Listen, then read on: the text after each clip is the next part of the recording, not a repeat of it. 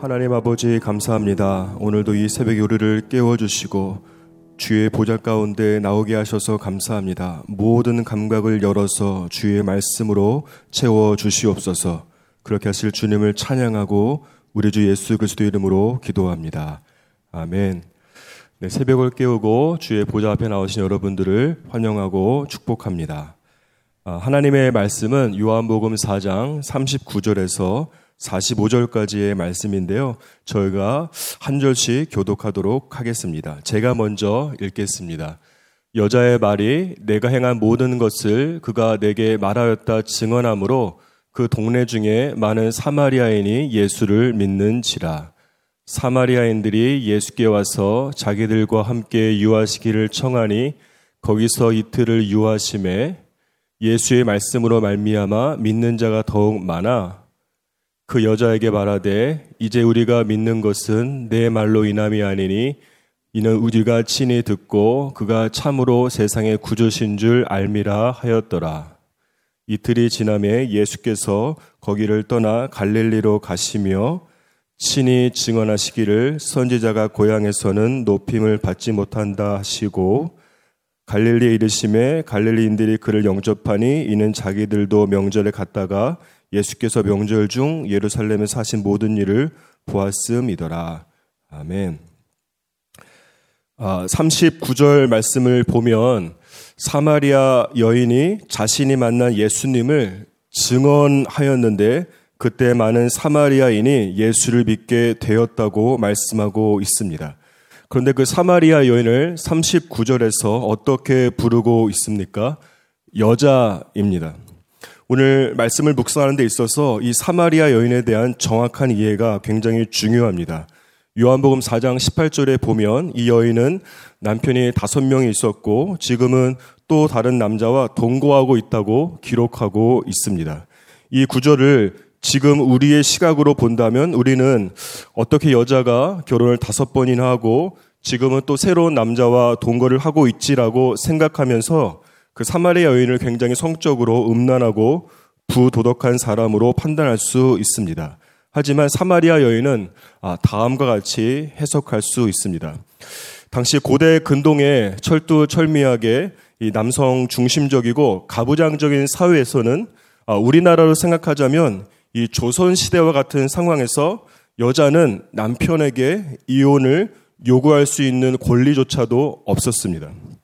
아, 그런 상황에서 신명기 24장 1절에 보면 아, 이혼할 수 있는 이혼의 사유로 수치스러운 일을 말씀하고 있는데 이 수치스러운 일이 무엇인지는 이 율법 학파에 따라서 해석이 다르기는 하지만 그 당시는 주로 이 남성 편향적인 해석이 수용이 되었습니다. 그래서 이 남자는 이 지금의 아내보다 더 마음에 드는 더 아름다운 여자를 만나면 그것이 아내에게는 이 수치스러운 일이 되어서 이혼 사유가 되어서 남자는 언제든지 그 여자와 합법적으로 이혼을 할 수가 있었습니다. 따라서 이 여인은 어떤 여자입니까? 첫 번째로 이 여인은 남편이라고 말하는 다섯 명의 남자들에게서 거절을 당한 사람이에요. 남편이 이 여자의 외모를 거절한 것이고, 그래서 이 여자는 남편에게 너는 더 이상 나에게 여자로서 매력이 없다라고 버림을 당한 것입니까? 여러분 얼마나 비참한 인생입니까? 여러분 두 번째로 이 여인은 이 자신이 하는 말에 힘이 전혀 없었습니다.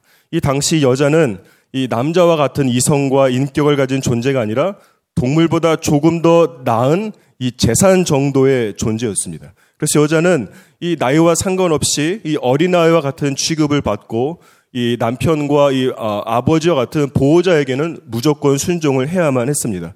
따라서 이런 여인은 이 다섯 명의 남자들이 이혼을 요구할 때에 이 나를 제발 버리지 말라고 왜 나에게 이혼을 요구하냐고 반박을 하거나 말로써 자기의 주장을 전혀 할 수가 없는 그런 상황입니다.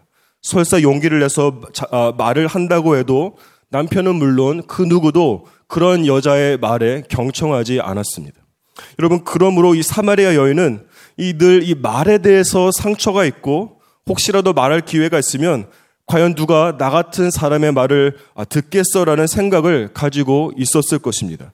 어떤 경우에는 자기가 한 말에 대해서 계속해서 곱씹고 곱씹으면서 아 내가 왜 그렇게 말했을까? 아 그런 말은 하지 말 걸이라는 생각으로 후회하고 또 걱정하면서 밤을 지새운 적이 한두 번이 아니었을 것입니다. 여러분 그런데 39절 말씀을 보니까 이런 여자의 말을 듣고 정말 이런 여자의 말을 듣고 수많은 사마리아인이 예수를 믿게 되었다고 말씀하고 있습니다. 여러분 얼마나 놀라운 반전과 은혜입니까? 여러분 하나님께서 이런 여자의 말을 단순한 공기의 진동이 아니라 그것을 성령의 진동으로 바꾸어 버린 겁니다. 그래서 이 여자의 말은 단순한 소문과 지식의 터치가 아니라 그것은 성령의 터치로 변화된 것입니다. 여러분 사실 무엇을 말하는가 보다 누가 말하는지가 중요합니다. 하지만 그보다 더 중요한 것은 그 말하는 사람의 스피커의 입술에 성령의 터치, 이 기름 부심이 있느냐가 가장 중요한 것입니다. 여러분 이 말의 화려함은 인간적인 차원에서 지적인 동의나 어느 정도의 감동을 줄 수는 있습니다. 하지만 오늘 말씀에 기록된 것처럼 많은 사마리아인들이 가히 혁명적이라고 할 수 있는 삶의 변화인 예수 그리스도를 믿게 된 것은 사마리아 여인이 달변도 아니었고 말에 대한 힘이나 영향력은 전혀 없었지만 여러분 그 사람에게 성령의 기름 부심이 임하였기 때문에 그런 성령의 역사가 나타나게 된 것이죠. 여러분 이런 면에서 이 19세기의 설교의 황태자라고 불리운 이 찰스 스펄전 목사님은 설교자의 이 달변은 오히려 성령의 기름 부심에 방해가 된다고까지 말씀하고 있습니다. 여러분 예수께서는 이 말에 대해서 자신의 말에 대해서 열등감이 있고 상처가 있는 그런 사마리아 여인을 그의 증인으로 선택하셨습니다. 이것을 보면 예수님께서는 능력을 보고 사람을 선택하지 않으십니다. 예수께서는 상처가 열등감에 가득한 사람이라도 그 사람을 먼저 택하시고 그 이후에 그 사람에게 능력을 주시는 분입니다. 이처럼 예수께서는 우리의 상처를 통해서 역사하시는 분인 것을 믿으시기를 바랍니다. 39절 말씀을 다시 한번 읽겠습니다. 시작. 여자의 말이 내가 행한 모든 것을 그가 내게 말하였다 증언함으로 그 동네 중에 많은 사마리아인이 예수를 믿는지라. 여러분이 사마리아 여인에 대한 오늘 본문 말씀과 요한복음 4장 전체를 보면 이 여인은 단순히 여자라고만 할 뿐 그의 이름이 기록되어 있지 않습니다. 한마디로 무명의 크리스천입니다. 하지만 하나님께서는 이 여인을 통해서 이 사마리아 지역의 수많은 사람들을 주님께 돌아오게 하신 것이죠. 이 차세대 기독교 리더들을 위한 이 컨퍼런스 때에 이 한 기자가 지금은 아, 고인이 되셨지만 위대한 하나님의 사람이었던 이 빌리그리안 목사님에게 질문을 던졌습니다. 목사님, 지금 세상에서 가장 위대한 그리스도인은 누구라고 생각하십니까? 이 빌리그리안 목사님은 잠시 생각에 잠겼다가 이렇게 말했습니다. 누군지는 알 수 없습니다. 지금 아프리카 어딘가의 정글에서 철저하게 무명인으로 살고 있을 테니까요. 그분의 이름도 알 수 없습니다. 그럼 요한복음 4장에서는 이 사마리아 여인의 이름을 단순히 여자라고 기록하고 있습니다. 이 여인은 사회의 주류인 남자도 아니고 유대인도 아니고 종교계에서 화려한 성전에서 수많은 사람들을 대상으로 말씀을 가르치는 바리새인도 아니고 당시 기준으로는 사람들의 인정을 받을 수 있는 무언가가 아무것도 없는 그야말로 무명의 nobody였습니다. 하지만 이 여인은 사람들에게는 nobody일 수 있지만 하나님에게는 somebody이고 더 나아가서 God's body가 된 것입니다. 하나님께서는 오늘 이런 사람을 오늘도 찾고 있다고 믿습니다. 사람들의 인정과 시선에 자신의 마음을 두는 그런 사람이 아니라 하나님의 마음에 있는 곳에 나의 마음을 두는 그 사람을 주님께서 찾고 있는 것이죠. 저는 설교를 준비하면서 결정했습니다. 하나님께서 저에게 묻고 있는 것 같았어요. 너는 어떻게 살고 싶니? 여러분은 어떻습니까? 사람 앞에서는 무명인 nobody로, 그리고 하나님 앞에서는 somebody로, God's body로 살기를 주님의 이름으로 축복합니다. 우리 41절, 41절을 다 함께 읽겠습니다. 시작. 사마리아인들이 예수께서 와서 자기들과 함께 유하시기를 청하니 거기서 이틀을 유하심에 예수의 말씀으로 말미암아 믿는 자가 더욱 많아. 여러분 이 말씀 안에 보면 사마리아 사람들이 예수님께 와서 그들과 함께 좀 더 머물러 주시기를 간구하니까 예수께서 예정보다 이틀을 더 머물면서 그들에게 말씀 사역을 하셨습니다.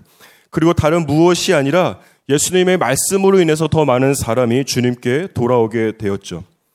아, 저는 이 말씀을 묵상하면서 아, 나도 이 그 예수님을 아, 우리 집에 좀 초대해서 그분께 직접 말씀을 아, 듣고 싶다는 생각을 정말로 많이 했습니다. 만약 우리가 예수님과 함께 이틀 동안 한 공간에서 같이 시간을 보낼 수 있는 일생 일대의 최대의 기회가 주어진다면 예수님과 식사도 같이 하고 이 커피를 마실 뿐만 아니라 무엇보다 예수님께 아, 직접 물어보고 싶은 것 다 물어보고 말씀이신 예수님께서 직접 선택하신 말씀의 본문으로 말씀이신 예수님께서 예수님께 직접 설교를 들을 수 있다면 얼마나 아, 좋겠습니까? 여러분 이런 면에서 저는 예수님을 직접 보고 직접 듣고 만질 수 있었던 이 사마리아 사람들이 얼마나 부러운지 모르겠습니다. 여러분 그런데 이때 성결 구절 성경 구절 하나가 저에게 강하게 아, 떠올랐는데 요한복음 14장 16절 말씀을 다 함께 읽겠습니다. 시작. 내 아버지께 구하겠으니 그가 또 다른 보혜사를 너희에게 주사 영원토록 너희와 함께 있으리니. 여러분 이 말씀을 띄워주시고 계속해서 보시면 예수님께서 우리에게 또 다른 보혜사, 즉 성령님을 보내주시겠다라고 하는 말씀입니다. 여기서 주목해야 할 것은 또 다른 보혜사입니다. 여러분 또 다른 보혜사라고 한다면 원래 보혜사가 있는데 이 원래 보혜사 외에 또 다른 보혜사가 있다는 의미입니다. 다시 말해서 보혜사가 두 분이라는 뜻이죠. 한 분은 보혜사 예수님이시고 또 다른 보혜사는 성령 하나님이십니다. 따라서 우리가 그토록 만나고 싶고 직접 말씀을 듣고 싶고 직접 기도를 받고 싶은 보혜사 예수님과 모든 면에서 동일하신 또 다른 보혜사 성령 하나님께서 지금 이곳에 우리 집 안에 여러분 또 우리 안에 함께 있다라고 하는 말씀인 겁니다. 따라서 우리는 예수님 당시의 사람들이 보혜사 예수님과 함께 동시대를 살면서 누릴 수 있는 모든 영적인 유익을 동일하게 또 다른 보혜사인 성령 하나님과 함께 누릴 수가 있는 겁니다. 뿐만 아니라 예수께서는 이 자신의 부활 승천에서 우리를 떠나가고 성령님께서 우리와 함께 있는 것이 더 유익하다라고 말씀하셨습니다. 왜냐하면 예수께서는 육체를 입고 있기 때문에 한 번에 한 곳밖에 있을 수 없지만 성령께서는 영이시기 때문에 아, 그런 제약이 전혀 없이 한 번에 여러 장소에 동시에 우리와 함께 계시면서 실시간으로 우리의 보혜사, 우리의 comforter, 우리의 defender, 우리의 counselor가 되시는 분이 바로 그분이시기 때문입니다. 사랑하는 여러분, 따라서 우리는 사마리아 사람들이 예수님을 초대하고 그분의 말씀을 듣고 삶의 영적인 혁명을 경험했던 것처럼 또 다른 보혜사, 성령 하나님을 환영하고 우리의 집에, 우리의 마음 안에 초대해야 됩니다. 성령님, 이틀이 아니라 영원토록 내 안에 함께 계시고 성경의 저자이신 성령님께서 직접 설교를 나에게 말씀하시고 나에게 영적인 멘토링을 주시옵소서. 이것이 우리의 기도가 되어야 되는 것입니다. 여러분 어쩌면 성령 하나님께서는 여러분 안에 있는 영혼의 식탁에 홀로 앉아 계신 지가 정말 오래 되셨을 수도 있습니다. 여러분 그 식탁에 빈 의자 여러분이 앉기를 주님께서 기다리고 계신 것이 아니겠습니까? 성령님 우리 가운데 오시옵소서. 그 빈 의자를 채우시는 여러분의 되기를 주님의 이름으로 축복합니다. 42절 말씀을 다 함께 읽겠습니다. 시작. 그 여자에게 말하되 이제 우리가 믿는 것은 내 말로 인함이 아니니 이는 우리가 친히 듣고 그가 참으로 세상의 구주인 줄 알미라 하였더라. 여러분 사마리아 사람들은 수가성 여인을 통해서 예수님에 대한 소문을 듣고 예수님을 믿게 되었습니다. 그런데 이 사람들이 예수님과 함께 여러분 함께 시간, 이틀 동안 함께 시간을 보내면서 이 소문으로만 듣던 예수님을 직접 만나고 난 이후에도 그들은 예수님을 세상의 구주로 고백했습니다. 여러분 여기서 주목해야 할 것은 무엇인가 하면 사마리아 사람들이 예수님을 만나고 난 이후에도 예수님에 대해서 전혀 실망하지 않았다는 게 중요합니다. 여러분 사람들 중에는 소문으로 듣기에는 정말 매력적이고 만나보고 싶을 만큼 훌륭한 사람들이 정말로 많이 있습니다. 하지만 실제로 그 사람을 만나서 교제하게 되면 그 사람에 대해서 실망하고 오히려 만나지 않았으면 좋았을 것 같은 사람들이 있는 것입니다. 왜 그렇습니까? 그 사람이 하는 말과 행동이 다르고 그 사람의 삶과 인격이 여러분 뒷받침되지 못하고 사람들에게 보여지는 부분과 보여지는 부분, 보여지지 않는 부분이 다르기 때문에 그렇지 않겠습니까? 어떤 사람들에게는 모든 것을 줄 것처럼 잘해주고 굽신거리지만 또 어떤 사람들에게는 갑질을 하고 나에게 유익한 사람에게만 잘해주고 나에게 별 도움이 되지 않는 사람은 무시해서 그런 것이 아니겠습니까? 여러분 이런 사람들은 듣기에는 그냥 멀리서 보기에는 정말 좋은 사람처럼 보이지만 이틀 정도만 이틀이 무엇입니까? 여러분 한 시간만이나 함께 있, 다 보면 그 사람이 어떤 사람인지 쉽게 알 수가 있는 겁니다. 여러분 그런데 예수님 정말 멋지지 않습니까? 과연 듣던 대로 아니 그 이상으로 진실되고 말과 행동이 일치하고 예수님의 인격이 예수님의 말을 더 빛나게 빛나게 하신 그분이 바로 예수 그리스도입니다. 만나면 만날수록 가깝게 지내면 지낼수록 더 매력적이고 영향이 넘치는 그분이 바로 예수 그리스도였습니다. 그래서 여러분 사마리아 사람들이 예수님을 직접 만나고 이틀과 함께 이틀 이틀 동안 함께 지내고 난 이후에도 그들의 믿음이 여러분 더욱더 견고해진 것입니다. 여러분 저는 예수님과 같은 사람이 되기를 정말로 여러분 소원합니다. 아 만나보니까 진짜 별로야. 실, 실제로 며칠 지내보니까 그 사람에 대한 소문이 다 거짓이었어. 그냥 말뿐이야 라는 말을 절대로 듣고 싶지 않습니다. 여러분, 저는 여러분이 예수님처럼 보고 또 보고 만나고 또 만나고 싶은 여러분 그런 분이 되기를 주님의 이름으로 축복합니다. 여러분, 우리는 그리스도인이라고 하는 유명, 무실이 아니라 우리는 명불, 허전이 되기를 주님의 이름으로 간절히 축복합니다. 우리 43절, 45절 말씀을 다 함께 읽겠습니다. 시작. 이틀이 지나면 예수께서 거기를 떠나 갈릴리로 가시며 친히 증언하시기를 선지자가 고향에서는 높임을 받지 못한다 하시고 갈릴리에 이르심에 갈릴리인들이 그를 영접하니 이는 자기들도 명절에 갔다가 예수께서 명절 중 예루살렘에 사신 일은 모든 일을 보았음이더라. 여러분 예수께서 사마리아를 떠나서 이제 갈릴리로 발걸음을 옮기셨습니다. 43절 이하에 보면 갈릴리는 어떤 곳입니까? 선지자라고 해도 고향에서 높임을 받지 못하는 그런 곳이 바로 갈릴리입니다. 하지만 여러분 자기 자신이 갈릴리 나사렛 출신이었던 예수께서는 그럼에도 불구하고 갈릴리로 그의 발걸음을 옮긴 것입니다. 45절에 보면 갈릴리 사람들이 예수님을 환영하고 있지만 그것을 여러분 마음으로부터 우러나오는 참된 환영이라고 할 수가 없습니다. 왜냐하면 이 사람들은 예수님께서 예루살렘에 사신 기적들을 아, 보고서 예수님을 환영한 것인데 이런 사람들은 예수님으로부터 무엇인가를 얻을 수 있다라고 생각하기 때문에 아, 그렇게 환영을 한 것이지 마음으로부터 예수님을 환영한 것은 아닙니다. 우리가 아는 것처럼 이런 사람들은 예수께서 십자가에 죽으실 때 종적을 감추었습니다. 왜냐, 왜 그렇습니까? 예수, 예수님에게로부터 더 이상 얻을 것이 없기 때문에 아니겠습니까? 그리고 만약 제가 예수님이라면 이런 사람들이 있는 갈릴레에는 저는 아, 저 가기 싫었을 것입니다. 아무리 주의 일이라고 하지만 어느 누구 하나 자기를 반겨주지 않고 기회가 있으면 자기를 이용하려고 하는 여러분 등쳐먹으려고 하는 늑대의 소굴로 누가 가고 싶겠습니까? 여러분 그런데 이때 삶의 기준이 되는 것이 바로 사명입니다. 44절에 보시면 선지자라고 하는 단어가 있는데 이것은 하나님께로부터 보내심을 받은 자라고 하는 뜻입니다.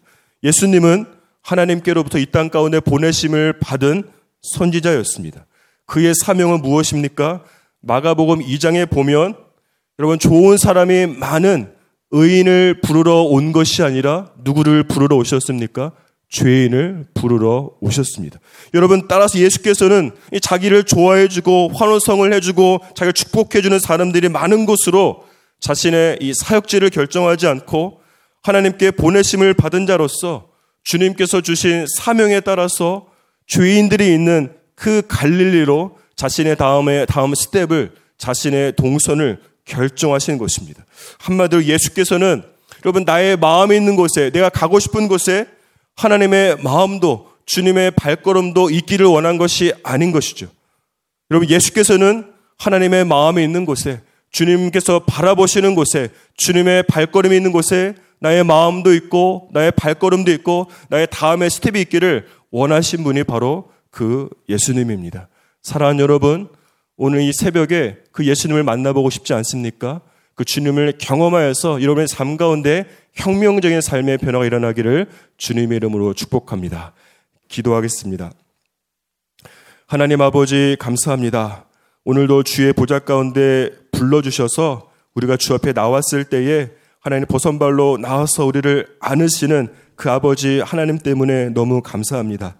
오늘 우리를 품어주시고 축복해주시고 기도 가운데 성령으로 기름 부어 주옵소서 예수의 이름으로 기도합니다.